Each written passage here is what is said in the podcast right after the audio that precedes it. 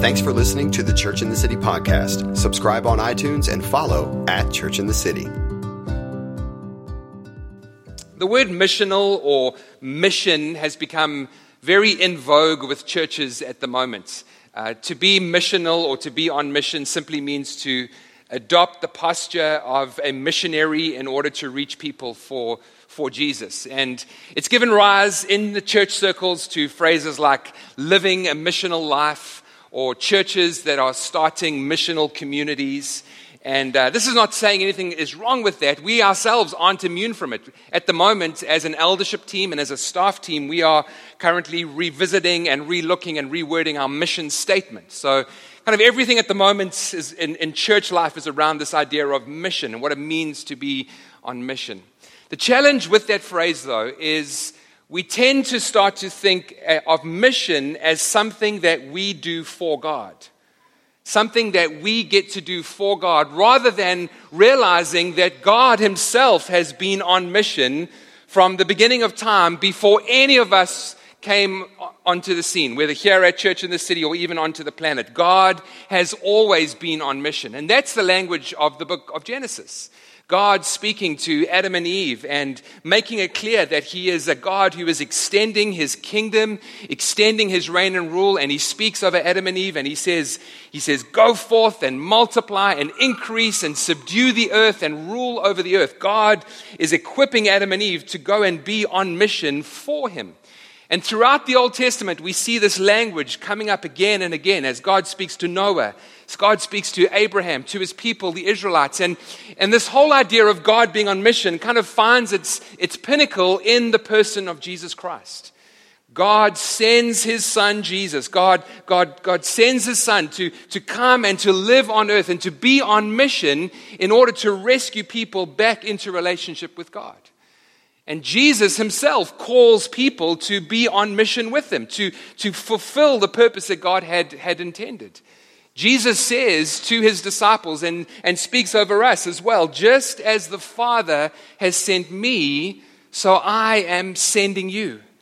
A few verses later, or a few chapters later in the book of Acts, uh, uh, Jesus meets Paul, Paul the Apostle, or who would who, the man who would become Paul the Apostle. And Paul is doing everything he can to, to press up and, and push up against the mission of God, which is to extend his kingdom through local church. Jesus radically saves Paul, and he says to him, Paul, stop kicking against the thing that I'm doing. I want you to be part of the mission that I am on.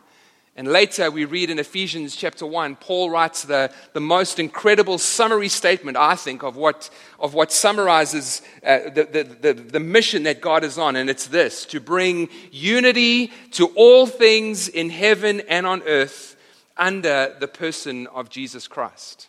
The point I'm trying to make by saying all of that is, is simply this, that the church of Jesus Christ doesn't give birth to God's mission, but God's mission gives birth to the church. And our very identity is wrapped up in that particular reality. We n- need to be reminded that we are a, a sent people of God carrying his authority with the purpose of being on mission to advance his kingdom.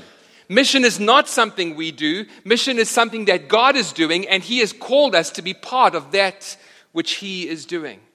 Now, that distinction, you might think, doesn't seem like something that is very significant, that, that distinction between being sent and being on mission. But actually, I think it is. Because when we make it about ourselves, when we, when we think it's our contribution to what God is wanting us to do, suddenly the purpose for which we are sent becomes very self-centered. We start to realize that we start to behave in a way that, God, look at the size of our church. Look at what we have created for you. Surely you must be pleased with us, rather than realizing that what God has, has, has called us to do is to be a sent people going to seek and save the lost. And I think, if I'm honest, I think that's what's happened to the church predominantly in the West over the last fifty years. If you reach, if you read lots of church church books at the moment, it is a period in the in the history of the church in the West over the last fifty years where the church has become increasingly and intentionally attractional. And what that simply means is the church is is trying to create an environment, particularly on a Sunday morning, where the world can come to us rather than realizing that we are called to go and reach the world. The motive shouldn't be what we're trying to build. The motive should be, are we being part of what God is actually doing? And this is in complete contrast to the early church. The early church saw exponential growth over the last fifty years when the church in the West has become increasingly missional, increasingly missional and increasingly attractional.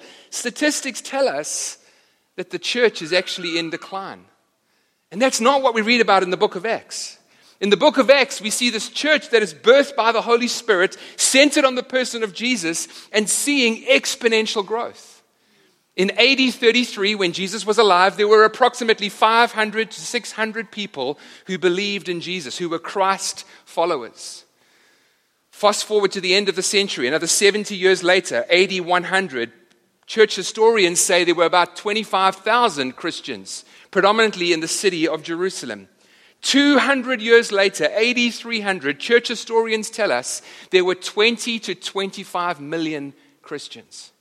And friends, this exponential growth happened at a time when it was illegal for churches to own their own buildings, when there was no such thing as seminaries and, and Christian schools, and therefore no such thing as trained professional Christian leaders.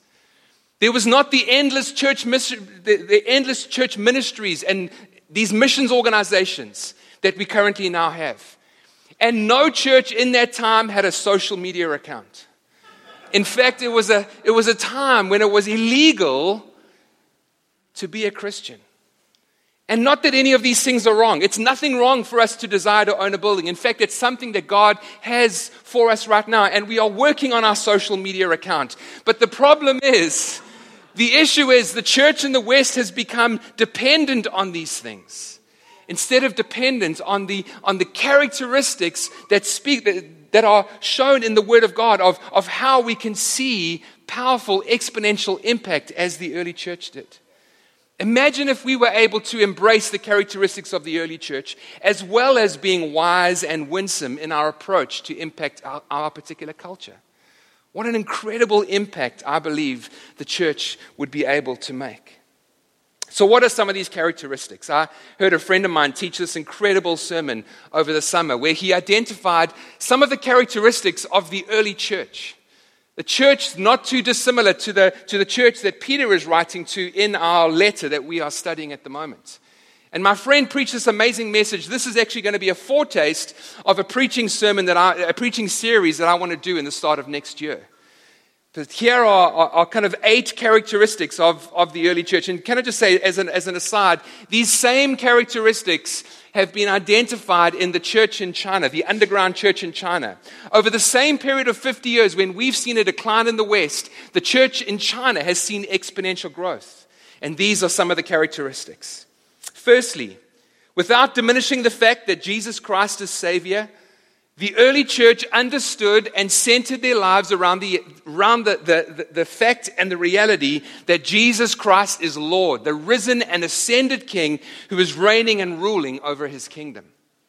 Secondly, with that in mind, the early church lived with the conviction that every day they stepped out into the world, they believed they were being sent by Jesus, the King of Kings and Lord of Lords, to go and continue to do the work that he had already started.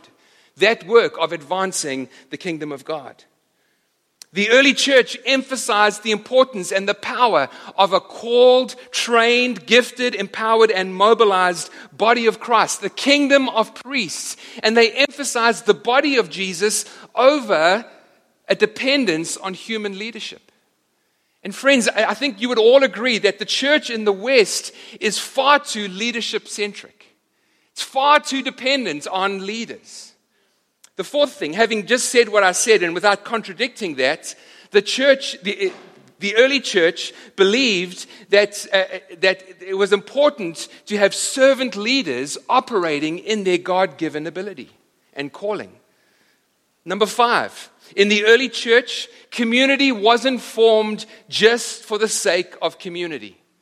There's another phrase that's kind of thrown around in church circles today, doing life together. which I understand the heart behind that, but in the scriptures, community never existed just for the sake of community. It was community around the idea of being on mission that God was calling us to. And Jesus Christ shows us that incredible example. He calls twelve random individuals from different walks of life, and he says, come follow me. And as they followed Jesus, they became the backbone of what would become this early church that we are speaking about. Point number six, the early church used their homes as the central building, not castles to escape to, to get away from the world. And I think this is absolutely vital, especially in our journey as a church to find a building. We believe God has called Church in the City to, to, to, to find, and God wants to provide us a home that is ours in the city. But even in doing that, friends, I want to say that is going to be a place for us to meet on Sundays, to meet occasionally during the week or during the month. But the central reality that God has called us to is to find each of us in the respective neighborhoods and homes and communities in which we live across the city. The church building mustn't become central. Point number seven, church or, or kingdom advancement and growth of the early church happened on the edges. What I simply mean by that is Sunday gatherings were important for encouragement and for exhortation and for strengthening. But salvations and miracles happen predominantly in the world.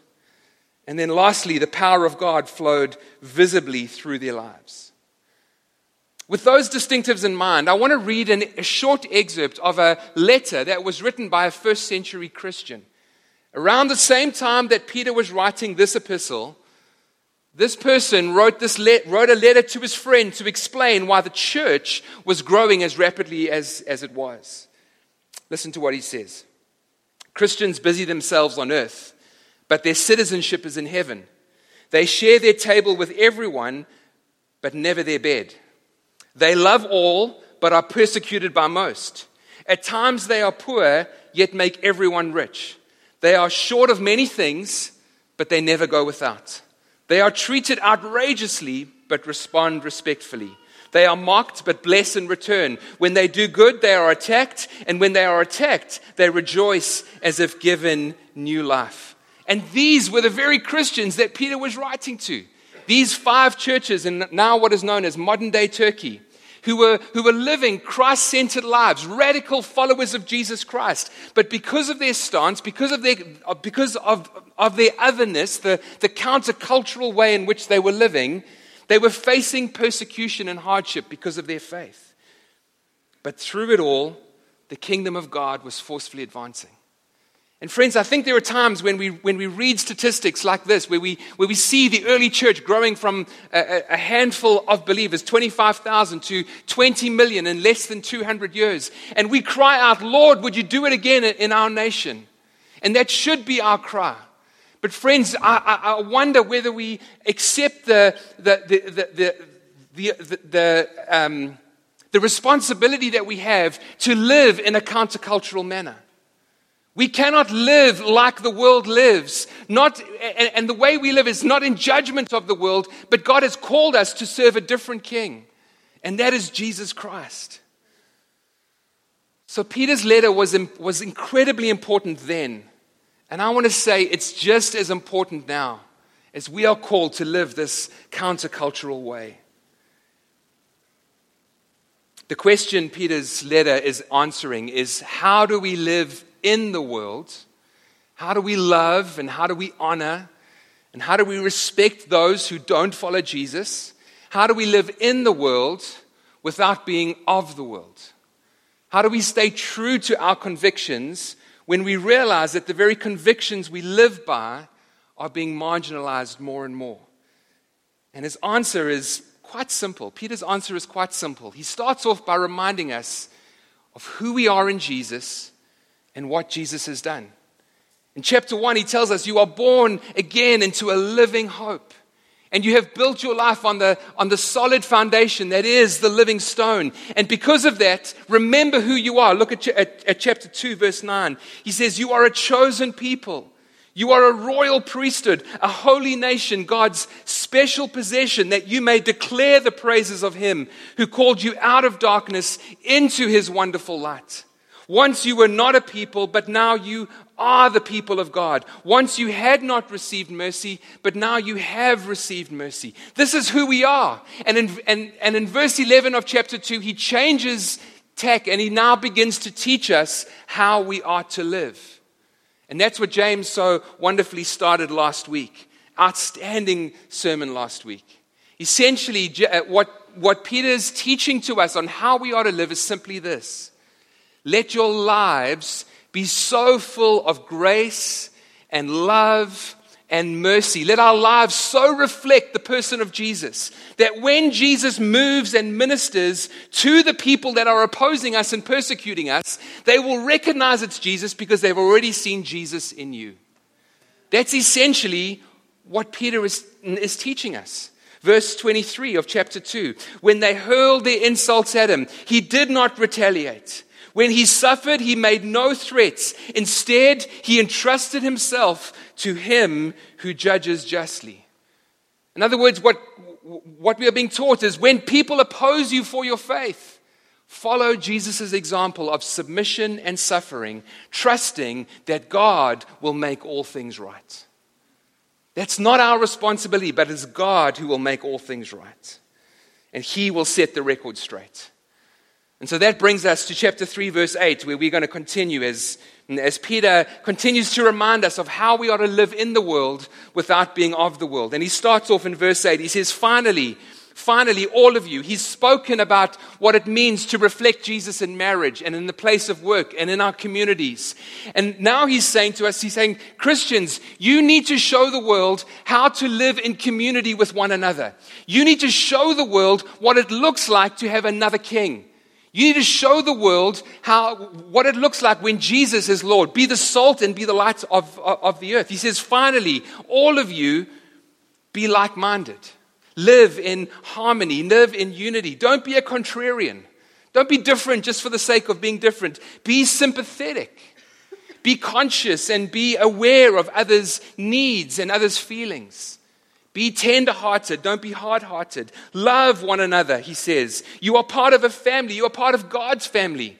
Don't be independent. Don't be isolated. Be compassionate. Be understanding. Be gracious. Don't be judgmental. Be humble. Be willing to listen to one another. Be willing to learn from one another. Don't be ambitious.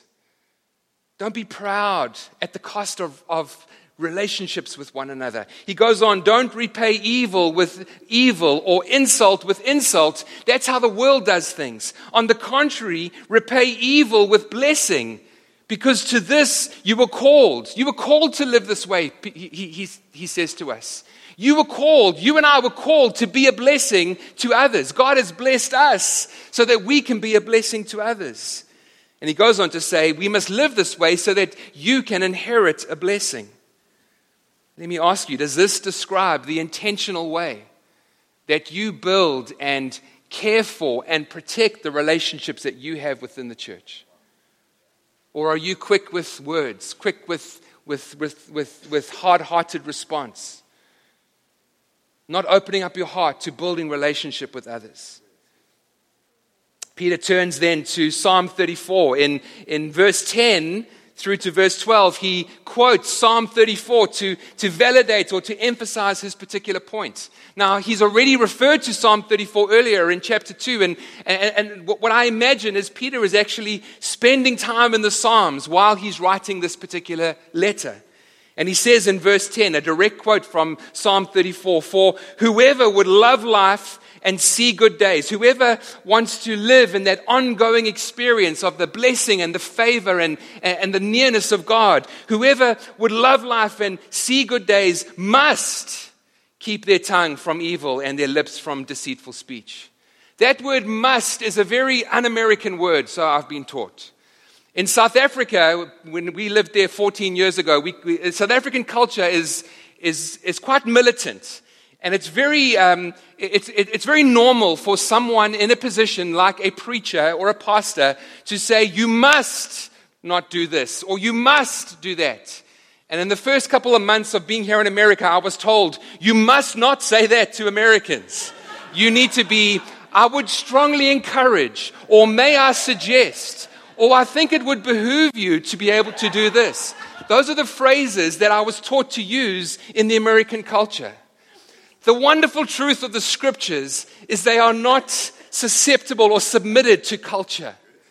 The Bible says if you want to lo- love life and see good days, you must keep your tongue from evil and your lips from deceitful speech. You must watch what you say. You must be careful with the words that you use when you speak about others. You must turn from evil and do good. You must do what is right. Not following a set of rules. We don't follow the te- you know a, a set of Of, of rules, the Old Testament way of, of, of living according to rule keeping. No, we follow the Spirit of God intentionally. The wonderful truth of the Bible is when we follow the Spirit intentionally, we fulfill the law accidentally.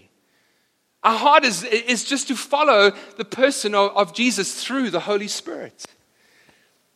They must turn from evil and do good. They must seek peace and pursue it. For the eyes of the Lord are on the righteous, and his ears are attentive to their prayer. But the face of the Lord is against those who do evil. He carries on in verse thirteen. Who is going to harm you if you are eager to do good? He says, listen, I, there's a way that you can minimize some of your suffering. There's no guarantee, but if you, if you do what is right, you might be able to minimize some of that opposition. But he carries on, even if you should suffer for what is right, you will be blessed. Why? Because we're doing our utmost to honor Jesus in the face of opposition. We're doing our, our best to, to, to, to do what we know Jesus would want us to do in that particular situation. Do not fear their threats. Do not be frightened. But in your hearts, revere Christ as Lord. Verse fifteen carries on. Always be prepared to give an answer to everyone who asks you to give the reason for the hope that you have. But do this with gentleness and respect, keeping a clear conscience, so that those who speak maliciously against your good behavior in Christ may be ashamed of their slander. For it is better if it is God's will to suffer for doing good than for doing evil. Essentially, what he is saying is, don't suffer for being an idiot. Don't be that toxic environment. Don't be that person who creates the toxic environment at work. And then when you're asked to leave, say, well, it's because I'm a Christian, I'm being persecuted. That's not what he's saying here. He's saying if you're going to suffer, suffer for being a follower of Jesus Christ, loving and being gracious and merciful to those around you. But I want to focus on what he says in, in the second part of verse fifteen. Always be prepared to give an answer To anyone, to everyone who asks you to give the reason for the hope that you have. There are only two times in the epistles, many times in the Gospels, but only two times in the epistles where we are encouraged to share our faith. And both times it is in the context of answering questions. Here in First Peter chapter three, and the second time is in Colossians chapter four, where Paul essentially says, let your conversation be full of grace so that you may know how to answer everyone. You see, if we live in this way that Peter is saying, if we live in the way that we are responding to evil with blessing, if we live in the way where we are being sympathetic and like-minded and humble-hearted and compassionate, if we live in that way that is, that is countercultural, we're going to eventually be asked the question, why do you live this way? Or what is the reason for your hope? And we can tell them the reason for our hope is not circumstances, but it's the living hope. It's Jesus Christ. But you see, here's why I think answering questions is so powerful in, in, in, in, as a way for us to share the love of Jesus. Sharing the love of Jesus works best when God is already at work in that person's life. And, and them asking questions is a clue or an indication that God is already getting, getting at their hearts. I've shared this illustration before, so forgive me for those who've seen it. But sometimes we view sharing our faith like someone trying to summit Mount Everest. They have this, they have this, the weight of expectation and responsibility upon them as a, as a believer in Jesus. I must share my faith. And they carry this, this weight of, of, of, of, of expectation and responsibility. And, and just like a person trying to summit, summit Everest, they're carrying this heavy weight. They're looking for the right weather conditions to make sure that the summit happens at the perfect time. And that's what we do. We're looking around for the perfect conditions so that we can share our faith, that hopefully we're not made, made a, a fool of, or, or hopefully we're able to be successful. But even if you are able to summit and share your faith, or if you fall short, you're so exhausted from the experience that you can't do it again for another year, just like a mountaineer. I think the better way for us to share faith is, is how most South Africans get learnt, get taught how to drive a car. In South Africa, just around the time I was taking my, my, my, my, my driver's license, there was a, an expectation for us to show the driving instructor that every five seconds we were checking our mirrors. So we would drive along, and every five seconds we would physically have to look in the rearview mirror and the side mirrors to show the, the, the driving instructor that that's what we're doing. That's how we would literally drive the car. I mean, it was a miracle we were able to stay straight. But the point is this, I think that's how we should be sharing our faith. Not carrying a burden of expectation, but looking for clues as to what God is doing. Where are you at work, Lord? Where are you at? Ah, oh, there you're at work. And you begin to respond to that person. This is how Jesus ministered. Matthew chapter eight tells the incredible story of the centurion who comes to Jesus and he says, Jesus, my servant is ill. And Jesus asks him the question. He says, do you want me to heal him? Do you want me to come and heal him? And he says, and the centurion responds to Jesus and he says, Jesus, you are a man of authority. Can you not just say the word and he'll be healed? And Jesus knew right away, there's the clue. God's already at work in his heart. You have what you wanted. You're a man of great faith. And at that moment, that person was healed. Always be prepared to give an answer to anyone who would, uh, to everyone who asks to give the reason for the hope that you have. And let's be honest, guys, this is not an easy way to live. It's not an easy way to live, to be gracious and to be loving and to be merciful and to be patient. We never get thanked for doing what is right in the world. It's like the sound guys up there, Nate and Jenny and others who do sound. No one ever thanks them when the sound is, is, is perfect. But the moment the sound is wrong, oh my goodness, those sound guys, you know? Really. It's exactly what we experience in the world. No one thanks us for being gracious. No one thanks us for being loving. But the moment you get angry in a situation where you shouldn't have gotten angry, you get labeled as the hypocrite the world already knew that you were. And so what is Paul's answer to that? Verse eighteen, look to Jesus, for Christ also suffered. Christ suffered unjustly. He did everything right, and yet he still suffered. Christ also suffered once for the sins, the righteous for the unrighteous. Why? To bring you to God. You and I, because of Jesus' suffering, because Jesus took upon our sins and gave us his righteousness, you and I are able to, to, to, to be brought into the presence of God. We have the right of access into God's presence because we are New Testament priests. We can find mercy and grace when we are feeling persecuted and opposed by the world. Strength to carry on. Verse eighteen now is to the end of the section that we're looking at, to the end of twenty-two, is probably the most obscure passage in all of Scripture. And I give James incredible credit for teaching on last week a, a passage that was for the last one hundred fifty years has troubled this nation. But I want to take you one hundred fifty years and raise you nineteen hundred years of, since this was written, how difficult interpreting this particular passage is. It says in verse eighteen, he was put to death in the body but made alive in the spirit. After being made alive, he went and made proclamation to the imprisoned spirits, to those who were disobedient long ago when God waited patiently in the days of Noah while the ark was being built. In it, only a few people, eight in all, were saved through water. And this water symbolized baptism that now also saves you. Not the removal of dirt from the body, but the pledge of, the, of a clear conscience towards God. Can I just say, and we don't have time to teach on this, but baptism does not save us. We're saved by faith, uh, by grace through faith in Jesus Christ. It saves you by the resurrection of Jesus Christ, who has gone into the heaven and is at God's right hand with angels, authorities, and powers in submission to him. For the sake of time, I need to run through this real quickly. But quickly to say, some people believe that Jesus went into hell to preach to imprisoned spirits. And I want to say that's not what this passage is speaking. Those that he preached to are imprisoned spirits now, but they were not imprisoned spirits when he preached to them. It's the same way if you were to ask me the question, when was President Obama born? And I would say to you, President Obama was born in nineteen sixty-one. But he wasn't president when he was born in nineteen sixty-one. He was just Barack Obama. But we refer to him as President Obama. And that's essentially what, what Peter is saying. Jesus preached to imprisoned spirits. They were not imprisoned spirits then at the time of Noah when he preached to them, although they are imprisoned spirits now because they didn't respond to the gospel that was being preached. The second question you have to ask is, how on earth did Jesus preach to people at, at the time of Noah? Well, it's the same way that Jesus preached to you when you received the gospel. Did Jesus in his physical body come and preach the gospel to you when you responded to the, to, to, to the truth of, of, of the word? No. It was Jesus preaching to you through some friend of yours or through some person at church who was lovingly and graciously showing you a different way to live. And you responded to the truth that that person was speaking. You responded to the Jesus in that person, if that makes sense. And that's why he refers to Noah.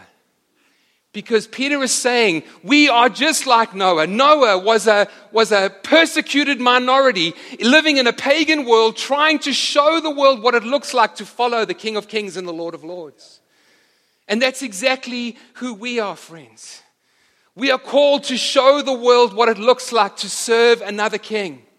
And at times it feels like we're building an ark that is a thousand miles away from the nearest ocean. But we need to be patient because it says here, God was patient at the time of Noah.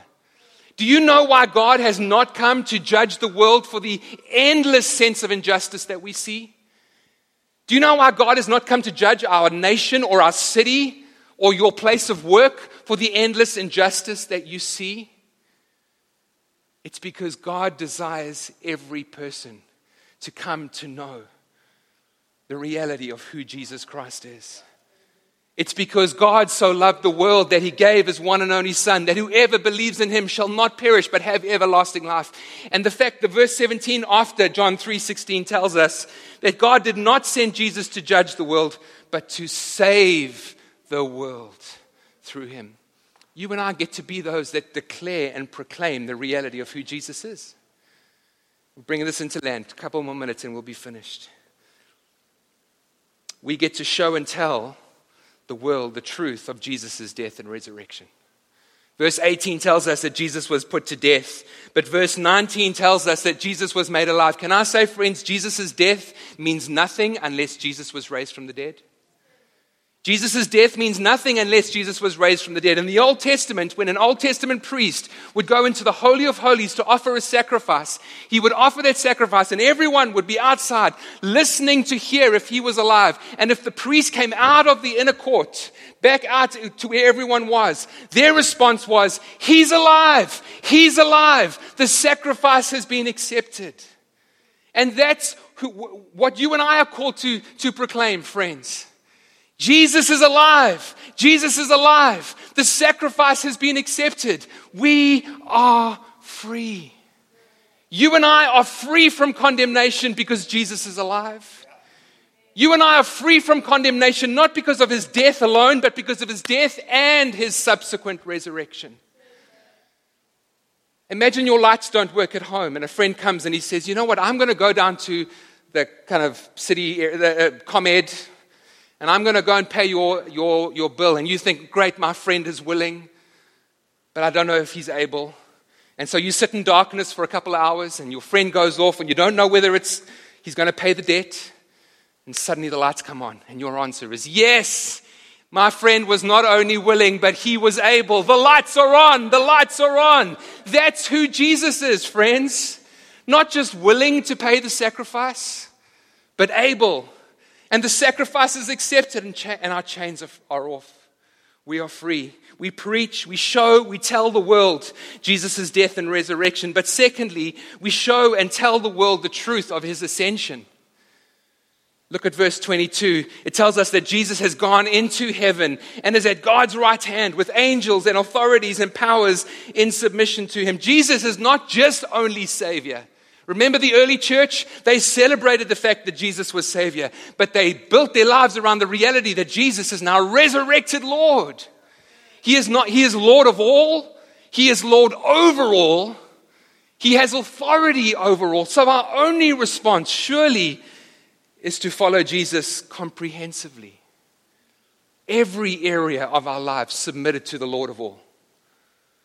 Our only response surely is to follow Jesus unconditionally. Sometimes following Jesus looks like death. It doesn't make sense. But in Jesus, resurrection always follows death. Resurrection always follows death. So by living counterculturally, we get to show and tell others the truth of Jesus' death and resurrection. He is my Savior, and therefore I'm free. We also get to show and tell the world about Jesus' ascension. I trust Him as my Lord because He knows how to lead me. But friends, sometimes we have to be able to preach that to ourselves. We cannot share of the fact that I am free unless we know that we are free ourselves. We cannot share about the reality that Jesus is our ascended King and I trust Him completely unless I'm willing to trust Him completely. Sometimes, one of the greatest privileges that we have as believers in Jesus Christ is to preach the gospel to ourselves. Not that we get saved again, but that we remind ourselves of the reality that the lights are back on. The chains are off. I am free. Free from condemnation, able to come into the presence of the King of Kings, and that He is my Lord. And even though what He's asking me to do doesn't make much sense and it looks like death, I trust Him completely because He is the ascended King over all. And in Jesus, resurrection always follows death. And that's what we're going to do this morning. We're going to break bread together and we're going to celebrate the fact that Jesus is both our Savior and our King. Can I ask the worship team to come up, if you wouldn't mind? We're going to break bread together and we're going to go back into singing one song of worship as we end the meeting together. As the worship team comes up quietly, can I ask you today, if you are visiting church in this city, are you able to say today that Jesus is my Savior? Are you able to say today, Jesus is my Lord? The gospel, the Bible teaches that the good news of the gospel is that we don't receive Jesus as Lord and Savior by us by first us giving something to God. We come empty-handed and receive the free gift that is Jesus Christ. And if that's you today, if you're saying, Steve, I don't know Jesus as my Lord and Savior, and before we break bread together as a church family, I want to give you the opportunity to respond to that invitation today, to say, Steve, I want to come to know Jesus as my Lord and Savior. If that's you today, and I would love to pray with you right now, to lead you in a prayer where you will uh, uh, ask and uh, invite Jesus to come into your heart and to reign and rule as King and Lord. If that's you today, could you very quickly and bravely slip up your hand? I would love to pray with you today and to lead you into relationship with Jesus. Anyone here would like to respond to that? Just quickly slip up your hand. I'd love to pray with you. Jesus, thank you for the incredible gift of your life. Our sin placed on you, your righteousness placed on us.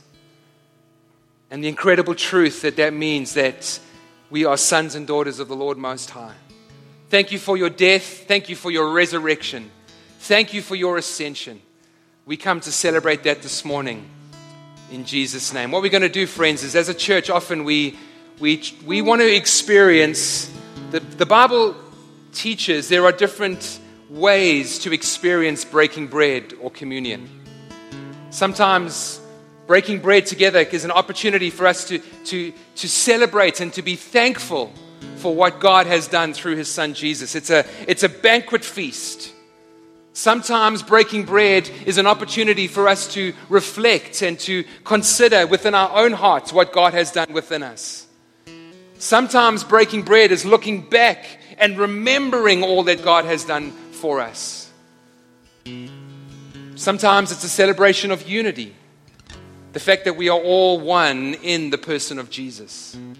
But the aspect of communion that I want us to enjoy and celebrate today is the proclamation of who Jesus is. As we take the bread that represents His body, as we drink the grape juice that represents His blood, today we are going to be proclaiming to ourselves that Jesus is both Savior and Lord. He is my Savior. I am free. He is my Lord. I trust him completely. So I'm going to invite you, if you wouldn't mind, standing up, come straight down, grab a piece of bread, grab a small thing of grape juice, head back to your seats and remain standing. And then I'm going to lead us as a church in breaking bread together as we proclaim the fact that Jesus is both Savior and Lord of our lives. So would you, would, if you guys wouldn't mind coming on down, grabbing a piece of bread, grabbing some grape juice, making your way back to your seats, and then we're going to break bread together and end off with a song of worship. Thanks again for listening to the Church in the City podcast. Subscribe on iTunes and visit us at church in the city dot U S.